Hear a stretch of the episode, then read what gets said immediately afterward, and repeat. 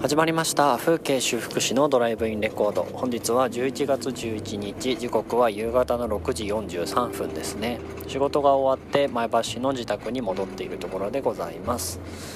えー、今日は急に寒くなりまして急いでちょっと冬の支度をしないと寒さに凍える未来が見えております。はい。ということで今日はそんな未来のお話なんですが昨日ですね群馬未来基金っていうコミュニティ財団の説明会にちょっと顔を出させていただきました、まあ、主催の事務局の方々があのお知り合いの方が多かったのと純粋にどういうんだろうって気になったので行ってきたんですね、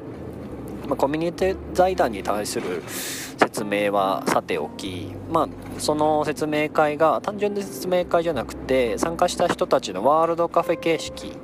で行われるまあ何て言うんでしょう懇親会兼みたいな感じのイベントでした。で、えっと、その中の問いでですね30年後の子どもたちは今の僕たちにどういうことを望んでると思いますかっていう問いがあったんですよ。それについてみんなで15分間、あの意見を出し合うみたいな時間がありまして、まあ、結構いい問いだなっていう感覚になりました。というのも、えっと、やっぱり30年後の子どもたちはが主語じゃないですか。なんだけれども、まあ、もちろん30年後の世界がどうなってるかなんて誰にも予想ができなくて結局議論しようってなっても自分が今この時代に対して何ができるかみたいな結局自分のやってることの紹介みたいので結構半分ぐらい終わってしまってなんかそそうそうではなくて。主語はあくまで30年後の子供たちで彼ら彼女らが僕たちに対して何を望んでるかを、えー、と考えなきゃいけないわけで、まあ、それはすごい例えばなんだけれども LGBTQ の問題がもうない。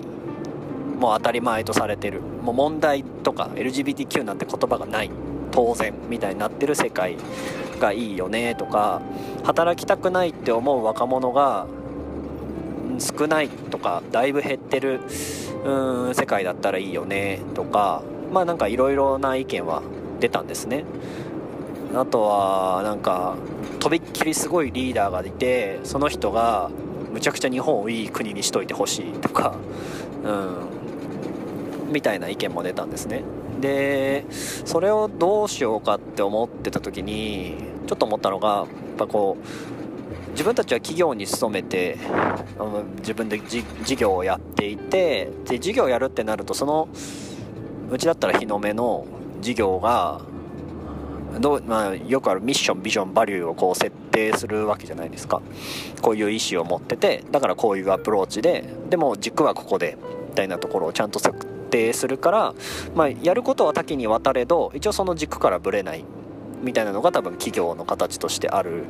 べきだと思っていて割と大企業にしろスタートアップにしろそういうのってもう割と当たり前になってるのかなっていう感じはするんですけどなんかふとその日本という国のミッションビジョンバリューって何なんだろうって思ったんですよ。何なんだろうっていうか単純にこう決まってんのかなって思ったんですよね。でまあちゃちゃっと調べようと思って本とかじゃなくてネットで、ね、日本ビジョンとかって調べると日本人の管理職はビジョンがないとか日本人はビジョンを持つのが苦手だみたいな記事とかばっかり出てきたりとかしててうん。あとは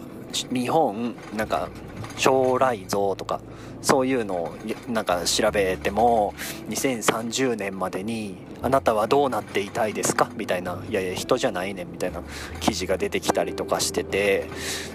なんかわかんない国のページとか見たら書いてあるのかもしれないけれども多分あったとしてもさっくりした内容しかないのかなって気がするんですよね。SDGs があるから2030年までにあのー、いい国にしときましょうみたいな多分そんなノリかなとは思ってて具体的に数値でこういう国にしますみたいな多分ないんかなっていう気がちょっとしたんですよね。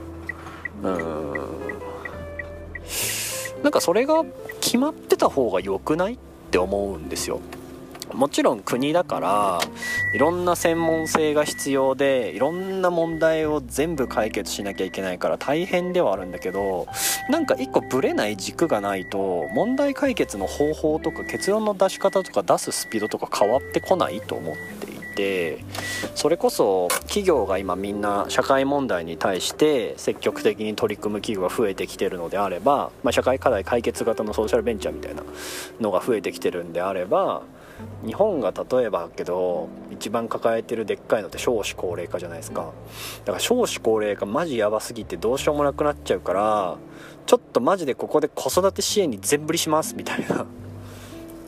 ことをもうビジョンとして日本抱えてくれれば多分インフラとか、まあ、経済の回り方とかまあ、いろんなその何て言うんでし国からの補助金の出方とか出先とかそういったものもだいぶ変わってくんのかなっていう気がするんですよ。うんでそのぐらいの力は国とか法律にはあると思っててなんかこう飲酒運転禁止しますみたいに法律がしっかりビシッて決まったらみんな急にこう周りを見渡して「お前飲んだじゃん。ダメじゃん。車運転しちゃう。みたいなのをみんなが急に言い始めたのをすごい覚えてて。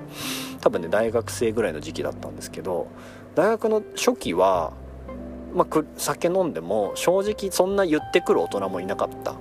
言ってくる学生もいなかったんだけどその法律がしっかりパチって決まった時にすごいみんな厳しくなったのを僕は覚えててもちろんしないですよ飲酒運転。しないけどなんかあこんなに変わるんだって思ったんですよね。なんかそんな感じでまあ分野ごとでもいいんだけど例えば子育てとかに関する社会問題に関してはこうしますとか、まあ、海洋汚染に関する問題はこうします原発の問題はこうしますみたいなそれぞれの問題へのこうアプローチ方法とかそこに対するゴールみたいなのはそれぞれあっていいと思うんだけどじゃなくってえっと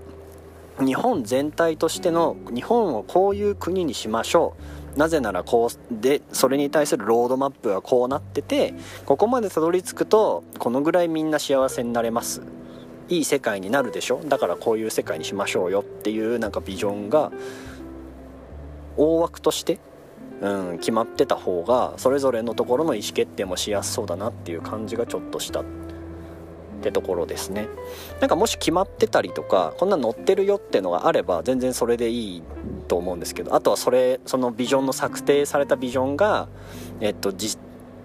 合ってるかどうかっていうのは僕たちが権利を持ってるから主張ができるわけで多分僕たちがビジョンを決めることはできないと思うんですよね。できないというかコストがかかりすぎるからップが決めたものに対して僕たちがやいやい言う方がいいなとは思っててやいやい言える権利は本来あるはずだから。うん。なんでまあもしなんかどっかで日本はこういう国になろうとしてるらしいよみたいなのが決まって書いてあるのを知ってる方がいたらぜひあのインスタグラムの DM で教えていただけたら嬉しいなと思います。はい。ということで今日はそんな感じで日本ってビジョンあんのみたいな話をさせていただきました。はい。最後まで聞いてくださってありがとうございました。風景修復師の栗原大輔でしたではまた。